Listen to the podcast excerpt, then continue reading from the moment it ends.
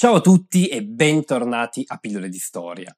Non vi nascondo che la pillola di oggi sia stata molto complessa da preparare. Non perché sulle foibe non ci sia materiale, anzi, tutt'altro, ce n'è fin troppo. Eh, in rete, nei documentari, nei libri, di materiale ce n'è tantissimo. Peraltro materiale molto spesso molto recente, scritto recentemente, cosa che per i libri storici pubblicati in Italia non è una cosa così comune, soprattutto dopo che le foibe sono tornate ad essere un argomento di discussione, non più relegato solo ad alcune fazioni politiche, ma sono tornati a essere un argomento pubblico di discussione, grosso modo, negli ultimi 20-25 anni. Tutto questo materiale ha un difetto però. Di materiale realmente storico, di materiale realmente neutrale, super partes non se ne trova tantissimo. La maggior parte di quello che si trova è invece mediato dalla posizione politica di chi lo racconta, di chi lo raccoglie, tanto che ad un certo punto addirittura i fatti oggettivi sono difficili da accertare, perché anche nei numeri della dimensione del fenomeno, di quello come tra poco eh, vi parlerò, esistono varie versioni. Esistono storici e opinionisti più orientati su una versione diciamo negazionista, che nega il fenomeno, quantomeno fortemente lo sminuisce, altri che invece hanno utilizzato questo fenomeno talvolta ingigantendolo come una vera e propria arma politica da usare contro gli avversari. Tra queste due posizioni c'è una gigantesca raggiera di colori diversi, di colori a metà tra uno e l'altro, in cui talvolta è difficile andare a identificare la realtà.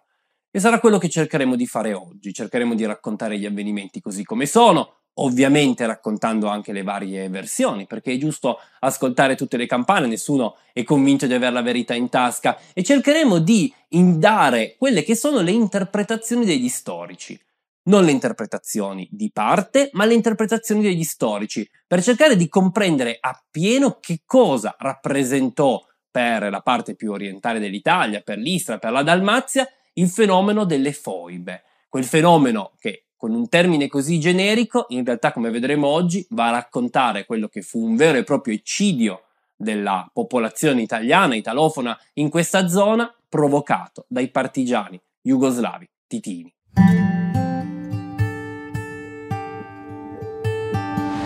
Pillole di storia è il podcast de La Biblioteca di Alessandria, la community per chi ama la storia per comprendere appieno che cosa Gioele fosse Sassu, avvenuto produzione sound design a cura di Matteo D'Alessandro. La Venezia Giulia, nel, tra il 1943 e il 1945 bisogna come sempre fare un passo indietro. Bisogna innanzitutto capire che queste sono terre che dal punto di vista etnico, dal punto di vista culturale, anche dal punto di vista linguistico, da parecchi secoli, ben più di un millennio, sono a tutti gli effetti spaccate, perché sono terre che non hanno conosciuto una singola dominazione, una singola popolazione, ma ne hanno conosciute diverse e soprattutto sono letteralmente spaccate tra una parte slavofona, possiamo dire jugoslava in senso ampio, in realtà mettendo insieme sloveni e croati, eh, forse eh, prendiamo la maggior parte, e una parte invece italofona, che per lingua, tradizioni e cultura guardava maggiormente alla penisola italiana. A rappresentare questa perfetta divisione eh, possiamo già vedere i primi documenti che si riscontrano nella Repubblica di Venezia, che parlano di queste zone come proprio divise quasi in due, con una popolazione diciamo di lingua e cultura italiana che vive principalmente sulle coste, cioè le zone più ricche, le zone più produttive, e una popolazione invece slavofona che vive nei territori più interni. È difficile da questi documenti capire quale delle due popolazioni avesse la maggior parte, eh, i numeri maggiori, è difficile capire quale di queste due popolazioni fosse maggiormente rappresentata, anche perché, come molto spesso capitava, una parte di questa popolazione era per così dire fluida, parlava entrambe le lingue, poteva esprimersi sia in italiano che nelle lingue slave e molto spesso l'appartenenza a uno o all'altro gruppo culturale dipendeva semplicemente dal lavoro che uno faceva, perché uno era un ricco mercante molto spesso iniziava a utilizzare la lingua franca, quindi il dialetto veneto, oppure in base a dove viveva. In una o nell'altra zona si tendeva a diventare italofoni oppure slavofoni. Questa situazione, che grosso modo si trascinò per tantissimi secoli senza particolari scossoni e con una sostanziale eh, convivenza pacifica, iniziò a cambiare nel corso del XIX secolo. Come tutti sapete, dopo la caduta della Repubblica Veneziana, queste zone ricaddero sotto il dominio dell'impero d'Austria-Ungheria. Un impero d'Austria-Ungheria eh, che fin dall'inizio iniziò a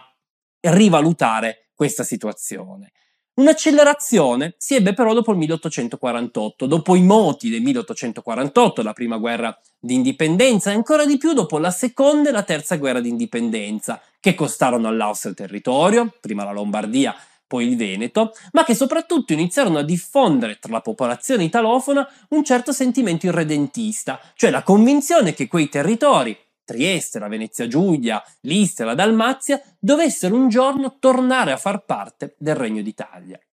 Ovviamente questi movimenti erano minoritari, non perché non fosse diffuso il sentimento, ma perché come spesso capitava erano principalmente ad appannaggio di una parte, mentre il grosso della popolazione, che fosse slava o italiana, si preoccupava principalmente di portare il pane a tavola. Ad ogni modo, questi movimenti ovviamente iniziarono a preoccupare l'Austro-Ungheria, che temeva che quella minoranza italiana potesse in qualche modo rappresentare un pericolo per la sua nazione, così come avevano rappresentato un pericolo movimenti simili appunto in Lombardia e in Veneto fino a quando non erano stati riannessi al Regno d'Italia.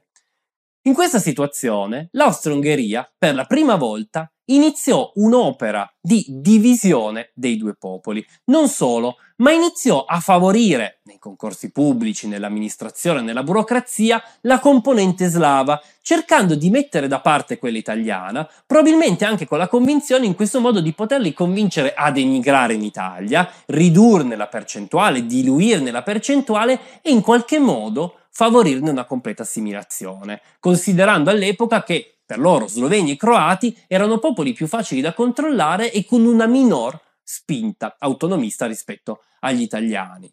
A peggiorare questa situazione alla fine del XIX secolo, inizio alla fine dell'Ottocento, ci fu la proibizione dell'uso della lingua italiana, che inizialmente era ancora tollerata, ad un certo punto iniziò a non poter più essere utilizzata in contesti pubblici e addirittura si iniziò a non insegnare più nelle scuole, cercando in questo modo di far sparire completamente la cultura. Questa situazione si acuì cambiando ovviamente di schieramento dopo la Prima Guerra Mondiale. Lo sapete, la Prima Guerra Mondiale vide alla fine della guerra lo scontro tra il Regno d'Italia vittorioso e il neonato Regno di Jugoslavia su chi dovesse controllare questi territori. Scontro che portò al Trattato di Rapallo, che portò all'impresa di Fiume, abbiamo già parlato in passato nelle pillole dedicate ai Balcani, di cui peraltro questa puntata farà parte, vi metto in descrizione la playlist, e ovviamente iniziò ad acuire e peggiorare i rapporti tra le due nazioni, con entrambe che rivendicavano quei territori per appartenenza storica oppure per appartenenza culturale e di popolazione. Una volta che quei territori furono però stati conquistati dal Regno d'Italia, la Venezia Giulia, l'Istria, iniziò ad opera degli italiani, cosa ovviamente ancora più acuita nel periodo fascista che faceva del nazionalismo dei suoi capisaldi, iniziò un'opera di italianizzazione forzata. Ribaltando quello che era stato fino a quel momento, improvvisamente si iniziò ad imporre l'uso dell'italiano, si iniziò a vietare, peraltro anche eh, con punizioni, l'uso eh, del croato, l'uso dello sloveno, si iniziò a colpire qualunque possibile espressione di una differenza culturale, giungendo addirittura a cambiare i nomi delle città, dei paesi, talvolta sostituendoli con nomi più antichi, magari usati al, te- al, ter- al tempo della Repubblica di Venezia, talvolta addirittura inventandoli di sana pianta. Una cosa che peraltro non successe solo qui, ma successe ad esempio in Val d'Aosta piuttosto che in Trentino, dove i nomi da una parte francesi, dall'altra invece tedeschi, vennero cambiati e italianizzati, talvolta peraltro con dei risultati quasi comici. La situazione in Jugoslavia però comica non era perché ovviamente la popolazione slava nella zona iniziò a vivere questa situazione come quello che era un tentativo di genocidio non fisico,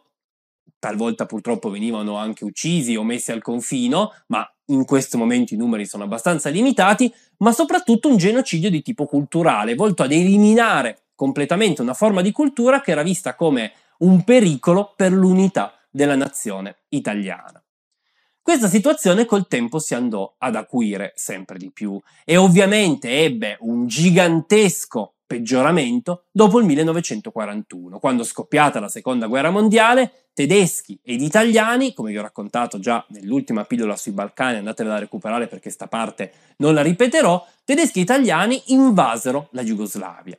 A questo punto gli italiani iniziarono, nei loro territori di occupazione, che si erano ovviamente espansi su territori attualmente facenti parte della Slovenia, territori facenti parte della Croazia, la Dalmazia quasi per intero, insomma iniziarono in questi territori ad attuare una vera e propria repressione fisica di quella che veniva vista come una minoranza slava e che a tutti gli effetti invece era una maggioranza, nel tentativo di eliminare la popolazione slava o quantomeno di trasformarla in una componente minoritaria per impiantare in questi territori una maggioranza italofona. Nei territori della Dalmazia, della Slovenia, anche dell'Istria, territori che ovviamente avevano conosciuto divisioni, si iniziò ad attuare una vera e propria pulizia etnica. Ripeto, ne abbiamo parlato nella scorsa puntata, ma vennero costruiti campi di concentramento, si iniziarono a fare eh, dei massacri nei villaggi, talvolta eh, l'esercito italiano si presentava nei villaggi che si pensava potessero ospitare dei partigiani, eliminando, uccidendo tutti gli uomini dai 16 ai 65 anni e poi deportando tutti gli altri, vecchi, uom- donne, bambini, nei campi di concentramento creati, facendo in effetti dei massacri efferatissimi. Vi rimando alla pillola e mi fermo qua, ma era giusto citarli. Questa situazione ovviamente inasprì ancora di più i rapporti tra le due popolazioni, con una parte, quella italiana, che improvvisamente divenne la parte che opprimeva anche fisicamente quella slovena e quella croata. La situazione, ovviamente come è capitato in tutto il resto dei Balcani, potremmo dire anche in Italia, cambiò dopo l'8 settembre del 43. L'armistizio di Cassibile, la fuga di Vittorio Emanuele III, di tutto il governo, di Badoglio verso Brindisi, l'abbandono delle truppe italiane gettò nel caos non solo l'Italia, ma anche la zona dei Balcani, anche la zona dell'Istria e della Venezia Giulia. Una zona in cui fino a quel momento ovviamente il controllo era stato mantenuto dalle truppe italiane, truppe italiane che però dopo l'8 settembre andarono allo sbando, si trovarono letteralmente prese a metà tra i partigiani che avevano combattuto fino a quel momento e i tedeschi che stavano arrivando e non furono più in grado di mantenere il controllo sul territorio. In assenza del loro controllo, ad infilarsi ovviamente furono i partigiani. La massima parte partigiani già presenti in loco, quindi partigiani croati, partigiani sloveni, ma anche una parte di partigiani titini comunisti,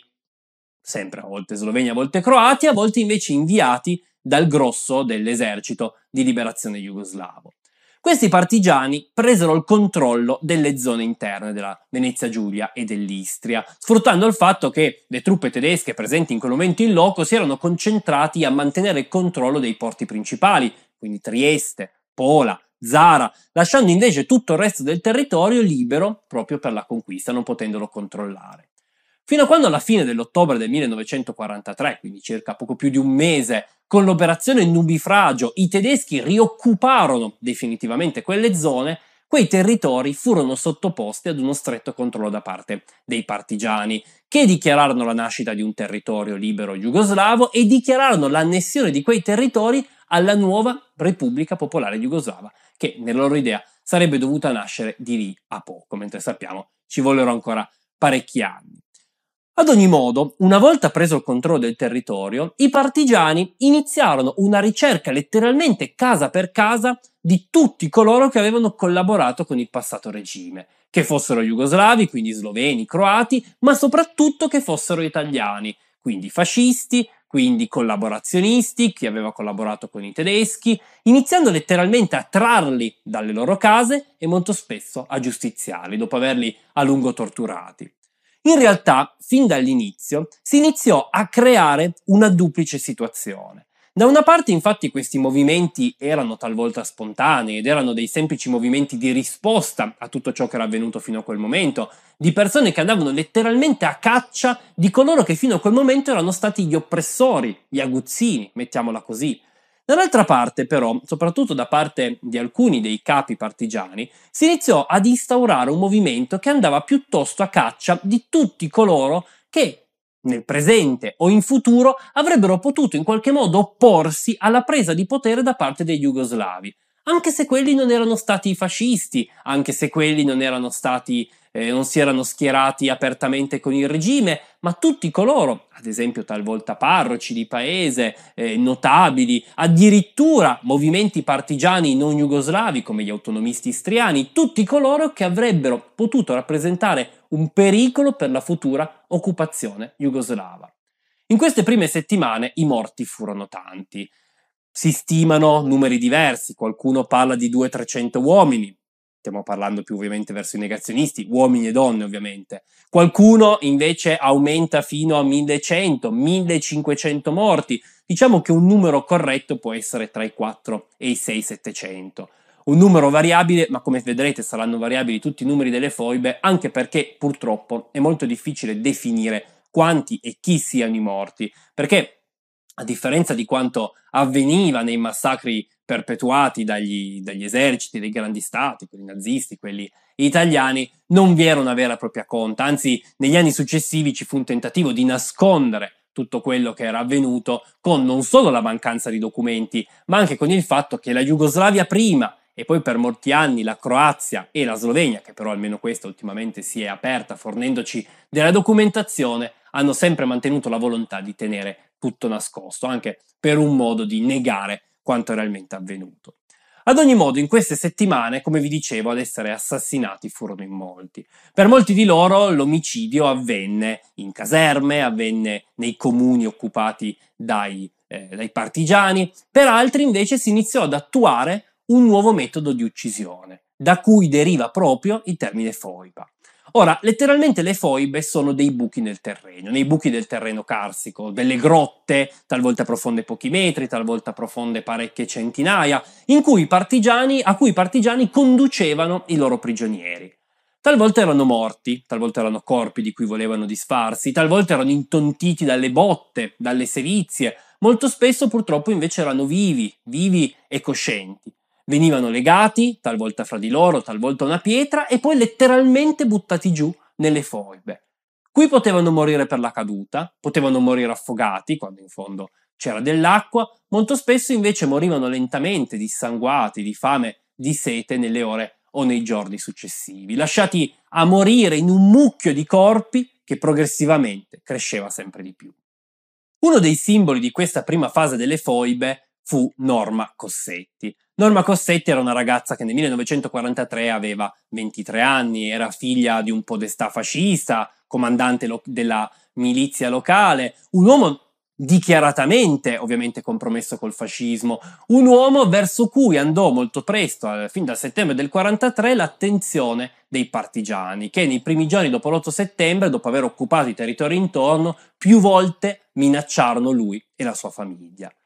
Norma Cossetti però era una studentessa, era una studentessa eh, di, ehm, dell'università, la quale il 26 settembre del 1943 venne catturata dai partigiani. Portata nella, in caserma, gli venne presto portato l'obbligo di abiurare qualunque fedeltà al fascismo. Non solo, gli venne chiesto di unirsi ai partigiani. Sappiamo che rifiutò. Qualcuno dice che rifiutò perché eh, fedele al fascismo, la maggior parte pensa che probabilmente rifiutò perché spaventata, temeva quello che gli potesse succedere se si fosse, gli poteva succedere se si fosse unita ai partigiani. Fatto sta che almeno inizialmente la lasciarono andare, ma il giorno dopo tornarono a presentarsi alla sua porta e la portarono via. E questa volta non tornò più.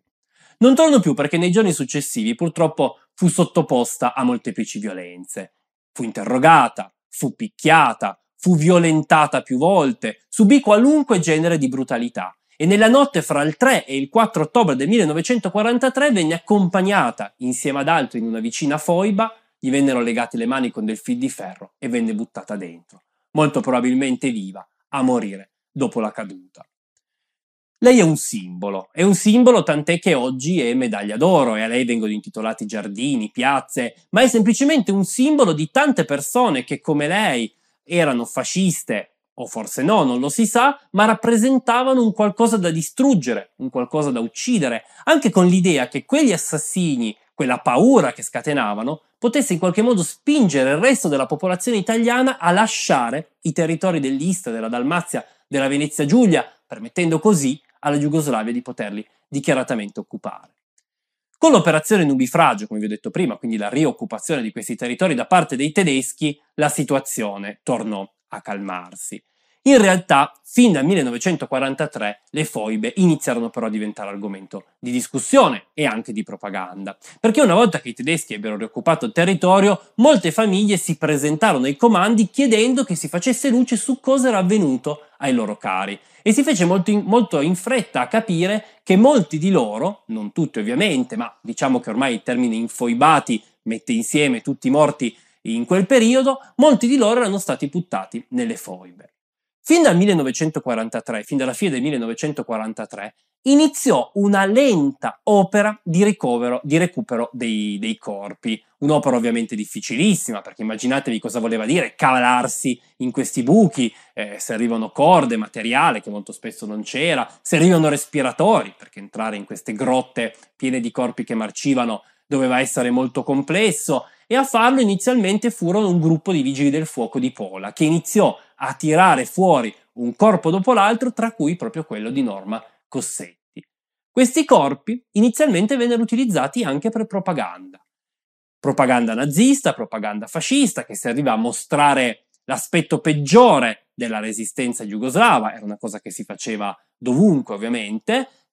con varie motivazioni, e che probabilmente sono alla base di quel meccanismo di negazione presente anche poi negli anni successivi nei, nel Partito Comunista Italiano, che in qualche modo, partendo da questi primi avvenimenti, eh, riconosceva le foibe come uno strumento di propaganda, piuttosto che uno strumento veramente storico. Una volta che i tedeschi ebbero rioccupato questi territori, che erano formalmente in mano italiana, ma in realtà erano controllati direttamente dai tedeschi, ripresero le violenze ai danni della popolazione jugoslava. La situazione tornò però a ribaltarsi alla fine del 1944. Come vi ho raccontato sempre nella scorsa pillola dedicata alla Jugoslavia, nel 1944 le forze naziste, sconfitte dai sovietici, furono costrette progressivamente a ritirarsi verso nord, abbandonando un metro dopo l'altro la Jugoslavia, cercando di instaurare un'ultima linea difensiva contro i sovietici, i rumeni, i bulgari, poi anche gli ungheresi e ovviamente contro i partigiani tititi, titini, che una volta riorganizzatisi, una volta resistito all'ultimo tentativo di distruggere da parte dei nazisti, avevano iniziato a riguadagnare terreno, a liberare o ad occupare, dipende ovviamente come la vediate dal punto di vista politico, i territori man mano che avanzavano. Alla fine del 44 i titini giunsero anche in Dalmazia, una Dalmazia che, come vi dicevo, aveva conosciuto negli anni precedenti grandi massacri ad opera degli italiani e fu proprio qui che iniziarono a ribaltare la situazione, iniziando ad attaccare direttamente quella minoranza, perché la zona della Dalmazia era in effetti una, una, minoranza italiana, soprattutto nelle grandi città costiere, in particolare a Zara. Una città peraltro che negli anni precedenti aveva conosciuto devastazioni senza fine perché era stata bombardata a lungo dagli alleati e in cui la popolazione italiana rimasta in loco, una volta che la città venne occupata dai titini, sarà costretta a subire violenze di ogni genere. Ripresero, iniziarono le deportazioni, in questa zona vennero creati i primi veri e propri campi di rieducazione, concentramento, vedetela, prendetela come volete, insomma dei campi in cui venivano trasferiti gli italiani, che molto spesso in queste zone poi morivano di fame, di stenti o di violenze, e iniziarono anche i veri e propri massacri. Si racconta che addirittura a Zara alcune volte gli uomini e le donne venissero legati uno all'altro e poi il primo legato a una pietra che veniva gettata in mare, portando poi tutti gli altri ad affogare. Una cosa molto triste che purtroppo, come vi ho già raccontato, venne utilizzata in varie zone, anche già solo nello stesso momento, ed è incredibile come l'orrore sia identico da una parte e dall'altra. Nello stesso momento la stessa cosa veniva fatta a Budapest, eh, gettandoli invece le vittime nei fiumi, ovviamente dalla parte nazista. È terribile come alla fine un estremo o l'altro, quando si tratta di orrore, si assomiglino così tanto. Ad ogni modo, questa situazione Ovviamente, man mano che l'esercito titino avanzava, iniziò a riversarsi anche sugli altri territori, prima sull'Istria, poi sulla Venezia Giulia, in una vera e propria corsa che i titini fecero negli ultimi giorni eh, di guerra, nell'aprile del 1945, per essere i primi a raggiungere Trieste. Perché Tito voleva essere il primo a raggiungere Trieste? Perché voleva vincere a tutti i costi, e lo farà in effetti questa corsa per Trieste? Beh, per un motivo che in effetti molti conquistatori nella storia avevano fatto, il desiderio di poter occupare quei territori direttamente in modo da poter partire al tavolo della pace in cui si sarebbe dovuto decidere della spartizione della Venezia Giulia, dell'Istria e della Dalmazia da un punto di vantaggio, dalla propria occupazione e con il desiderio in qualche modo di poter dichiarare quelle terre come jugoslave. C'era un problema, quelle terre erano abitate da una forte percentuale di italiani. A questo punto Tito fece ripartire i massacri. Ancora una volta i massacri del 1945, esattamente come quelli precedenti, conobbero una dualità di intenti. Ancora una volta ci furono dei massacri ai danni dei collaborazionisti, massacri ai danni dei fascisti, delle loro famiglie. Attenzione, non sto assolutamente giustificando, per me qualunque morto ha lo stesso valore, ma diciamo che questi massacri possono essere intesi come una forma di reazione a quello che era avvenuto.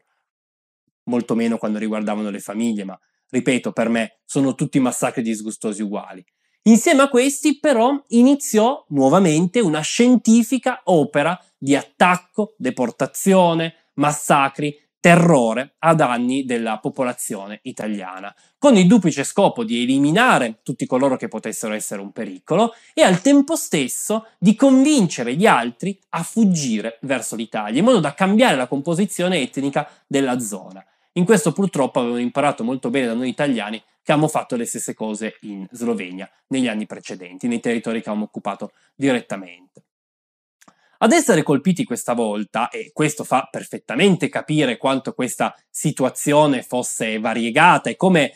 nonostante quello che dicono alcuni storici schierati, in realtà il processo delle foibe, che ripeto, in, comprende sia gli infoibati veri e propri, ma anche tutti quelli morti fucilati o nei campi di concentramento jugoslavi, fa comprendere come questo processo non fosse esclusivamente una reazione, ma avesse dietro un vero e proprio disegno politico, può farlo capire il fatto che a essere uccisi in questo periodo furono anche dei partigiani italiani, socialisti o partigiani eh, repubblicani, partigiani non dichiaratamente comunisti o addirittura membri del CLN, del Comitato di Liberazione Nazionale, che però mal tolleravano l'occupazione jugoslava. Insomma, il tentativo era quello di spazzare letteralmente via qualunque intelligenza italiana, chiunque potesse in qualche modo accampare dei diritti su quel territorio e questo fu fatto scientificamente nei mesi successivi. Questi massacri provocarono un secondo genocidio, questa volta non un genocidio fisico, ma nuovamente un vero e proprio genocidio culturale, il cosiddetto esodo ehm, istriano-dalmata, o meglio, esodo giuliano-dalmata è la definizione più corretta, ma in realtà a fuggire furono uomini e donne provenienti dalla Venezia Giulia, dall'Istria e dalla Dalmazia. Uomini e donne che per fuggire a questi massacri, pubblic- che non erano assolutamente tenuti nascosti, anche perché avevano bisogno di pubblicizzare queste cose nel loro disegno politico, per fuggire da questi massacri si riversarono nel territorio italiano. Non accolti benissimo da tutte le forze politiche, anzi a sinistra si vedeva loro quasi come dei collaborazionisti, ma insomma, di questo ne parleremo in futuro, magari in una pillola, ma è giusto ricordare che il genocidio non è solo la distruzione fisica di un popolo, ma è anche obbligarlo a fuggire dalle proprie case e a disperdere la propria cultura. Ad ogni modo, a porre un freno a tutti questi massacri, ovviamente ci pensarono gli alleati, che ben presto iniziarono a chiedere a Tito di rendere conto quello, di quello che era avvenuto. Tito fin dall'inizio negò che ci fosse stato qualunque volontà di massacrare la popolazione italiana. Disse che tutti coloro che erano morti, numeri che vennero molto abbassati rispetto alla realtà della propaganda jugoslava, erano morti semplicemente perché avevano combattuto contro i jugoslavi, perché erano fascisti, perché si erano creati con i nazisti, anzi dissero che la maggior parte dei morti erano avvenuti in combattimento e non nei rastrellamenti successivi. La realtà ovviamente non era questa, ma Proprio per questi motivi, proprio per questo negazionismo jugoslavo, è molto difficile ancora una volta far la conta dei morti. Ancora una volta c'è chi parla di 2.000, 3.000 uomini, qualcuno parla di 20.000 uomini,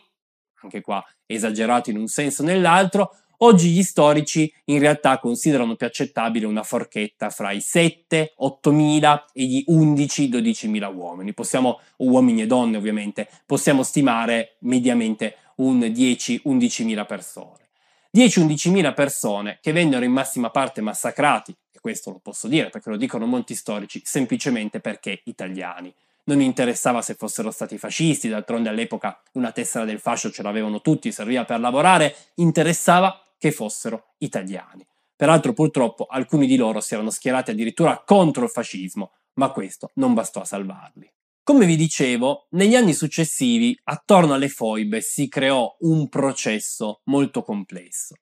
Da una parte chi dice che le foibe vennero nascoste per 60 anni mente, perché non è vero, ci sono pubblicazioni che parlano di foibe già negli anni 50, ci sono pubblicazioni che parlano di questi massacri già negli anni successivi al loro avvenimento, ma è ovvio che queste pubblicazioni rimasero principalmente nell'ambito eh, degli storici o degli appassionati di storia o nell'ambito di quelle zone, tirate fuori ogni volta che negli anni successivi era necessario indicare la, l'origine italiana o jugoslava delle zone che poi vennero poi divise, come sapete, tra Jugoslavia e l'Italia con la situazione di Trieste che venne ancora poi eh, risolta parecchi anni dopo. Ad ogni modo, le foibe rimasero però in qualche modo nascoste. Rimasero nascoste per motivi politici, innanzitutto perché, come sapete, vi ho già raccontato, Tito negli anni successivi alla guerra, pur essendo comunista, si allontanò dall'Unione Sovietica, rappresentando, diciamo, una terza via politica ed era ovviamente un possibile alleato o quantomeno vicino al, all'Occidente, cosa che spinse i governi italiani ad evitare eh, di riaprire annose, annose questioni. Dall'altra parte, i jugoslavi continuarono fermamente a negare qualunque addebito, a rifiutare anche solo l'esplorazione delle foibe rimaste, a rifiutare addirittura che qualcuno potesse recarsi all'interno per riesumare i corpi, cosa che rese molto difficile a posteriori cercare di capire la reale entità del fenomeno. C'è da dire che L'Italia, dall'altra parte, sotto un certo punto di vista, almeno dal punto di vista del governo, accettò questa situazione, questo silenzio che in parte cadde sulle foibe, che non divennero mai un argomento mainstream, soprattutto e anche per evitare di riaprire delle questioni più complicate, perché parlare di foibe avrebbe voluto dire riaprire anche tutta la questione legata ai massacri fatti dagli italiani in Jugoslavia, massacri di cui, esattamente come la Jugoslavia non aveva fornito i colpevoli delle foibe, anche l'Italia non aveva fornito alla giustizia jugoslava tutti i colpevoli dei massacri fatti in Jugoslavia, a cominciare dal generale Roatta, un uomo che diceva espressamente che bisognava ammazzare di più, tanto per darvi un'idea, parlando di popolazione, non parlando di eh, partigiani. Il risultato fu che le foibe in questi anni, fino agli anni 2000, divennero semplicemente un argomento politico, con una parte politica che li negava, una grossa parte politica che semplicemente faceva finta che non esistessero e una parte politica, la destra, soprattutto l'estrema destra, che li utilizzava letteralmente come un martello politico contro gli avversari, come dire guardate che cosa fanno i comunisti, guardate che cosa hanno provocato in Italia i comunisti e come il Partito Comunista Italiano li abbia protetti. In effetti la posizione del Partito Comunista Italiano in tutta questa situazione è sempre stata molto ondivaga. Inizialmente i comunisti accettarono quella che era la versione jugoslava, anche perché, come vi dicevo prima, le foibe nel 1943 erano stati utilizzati per motivi propagandistici e probabilmente la convinzione che continuasse a essere principalmente propaganda si era rimasta diffusa eh, tra i quadri politici. Inoltre, fin dal 1945 c'era una grossa difficoltà nel pensare che un alleato politico così vicino, che aveva così fortemente contribuito alla distruzione del nazifascismo, potesse essersi lasciato andare a delle violenze così grandi, non su base politica, ma bensì su base etnica. E negli anni successivi questa situazione continuò a permanere con la reale e sostanziale difficoltà nell'ammettere quello che a tutti gli effetti era un genocidio per poter finalmente parlare anche a scuola di queste cose, perché io che sono nato nell'85 a scuola delle foibe non ne ho mai parlato fino alle superiori, perché non esistevano, non esistevano nei libri di testo, forse perché non si voleva cercare un'interpretazione di quella situazione. Ebbene, per iniziare a parlare di foibe si dovette arrivare agli anni, fine anni 90, inizio anni 2000 con la caduta della Jugoslavia, la caduta della cortina di ferro, improvvisamente si potette iniziare a parlare di queste cose. Ancora una volta ci fu una grossa spaccatura politica che probabilmente solo oggi, con tanta, tantissima difficoltà, ci permette di parlare delle foibe per quello che sono. Un massacro, un terribile evento, le foibe dell'esodo Giuliano Dalmata, un terribile evento, un terribile genocidio fisico e culturale da condannare apertamente, perché a mio parere va condannato apertamente in toto e da capire dal punto di vista storico. Purtroppo, come sapete, come la giornata della memoria, anche la giornata del ricordo, istituita per ricordare questi avvenimenti, è ancora adesso divisiva. Ed è triste pensare che due giornate che ricordano dei morti, la maggior parte dei quali sono morti inermi, che nulla potevano contro i loro uh, uccisori, che nulla avevano fatto per meritare quella morte, le giornate che ricordano dei morti così inermi siano ormai quasi in contrapposizione, con una parte politica che ricorda maggiormente il giorno della memoria e una parte politica che ricorda maggiormente il giorno del ricordo. A mio parere, tutti questi morti dovrebbero essere ricordati insieme perché sono morti della follia e dell'orrore umano, prima che morti di una parte politica. Se ucciderli sono stati nazisti, sono stati comunisti, sono stati fascisti, sono stati eh, Justascia, non è importante sono morti e come tale vanno ricordati per ricordarli, ma soprattutto per cercare di fare in modo che non succedano più queste cose. Mi rendo conto che è un desiderio assolutamente irrealizzabile, ma quantomeno ogni tanto nella nostra testa dovrebbe provare a formarsi. Io mi fermo qua. Ho cercato di darvi un quadro abbastanza generale, ho cercato di rimanere principalmente attinente ai fatti. Di foibe ne esistono moltissime. Purtroppo Solo due delle foibe principali si trovano attualmente in territorio italiano, la più famosa è sicuramente la foiba di Basovizza e sono le due foibe che vengono attualmente utilizzate come dei veri e propri sacrari, come dei monumenti a ciò che è avvenuto. La foiba di Basovizza dove normalmente si reca ogni anno il Presidente della Repubblica a deporre la corona dall'oro. Le altre foibe si trovano attualmente in territorio sloveno e croato ed è sempre stato molto più difficile andarci a lavorare dal punto di vista storico proprio perché sono mancati i permessi. La maggior parte di loro è stata esplorata solo in parte, ma soprattutto la maggior parte di loro non ha neanche un cartello che ricordi che cosa è avvenuto. Nascondere la storia, a mio parere, non serve a niente, ma evidentemente neanche questa lezione riusciamo ad impararla mai. Dovremmo impararla ogni tanto anche noi italiani, ma insomma, in questo caso devono principalmente impararla loro. Ad ogni modo, io mi fermo qua. So già che sotto questa pillola arriverà di tutto, commenti di ogni genere e, e modo. Mi rendo conto che la mia conoscenza è limitata, ho cercato di prendere più informazioni possibili. In futuro faremo sicuramente una pillola con Giulio, che è di Trieste, quindi direttamente della zona, ha conoscenze anche personali con cui cercheremo di approfondire questi argomenti, magari di rispondere a qualche domanda, ma spero che questa pillola possa darvi, a tutti quelli che magari a volte fanno fatica a cercare informazioni sull'argomento, un'infarinatura generale, per partire da qua, per poi andare a parlare dei singoli argomenti. Ripeto, lo faremo in futuro in una live con Giulio, che dovevamo fare subito dopo questa pillola, ma come vi ho detto, sono, abbiamo qualche problema organizzativo e quindi ci metteremo un attimino a farla. Ma arriverà perché sono veramente molto interessato di sentire anche da lui qualche approfondimento sull'argomento. Bene, spero che comunque la pillola vi sia piaciuta, vi sia stata utile. Se volete risentire questa come le altre pillole potete farlo qua, potete farlo sul nostro podcast, in descrizione trovate la playlist, peraltro c'è anche come vi dicevo la playlist su tutta la storia dei Balcani nell'Ottocento, qui non siamo esattamente nei Balcani ma diciamo che si unisce alla storia jugoslava.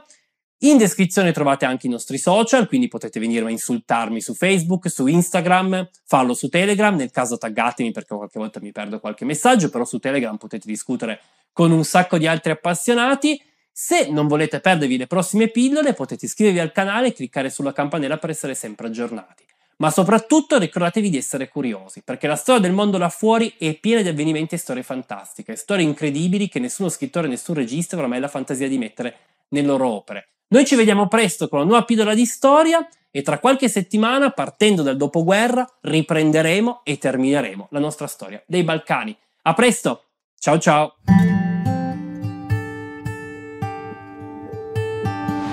Pillole di storia è il podcast de La Biblioteca di Alessandria La community per chi ama la storia. Condotto da Gioele Sasso, produzione e sound design a cura di Matteo D'Alessandro.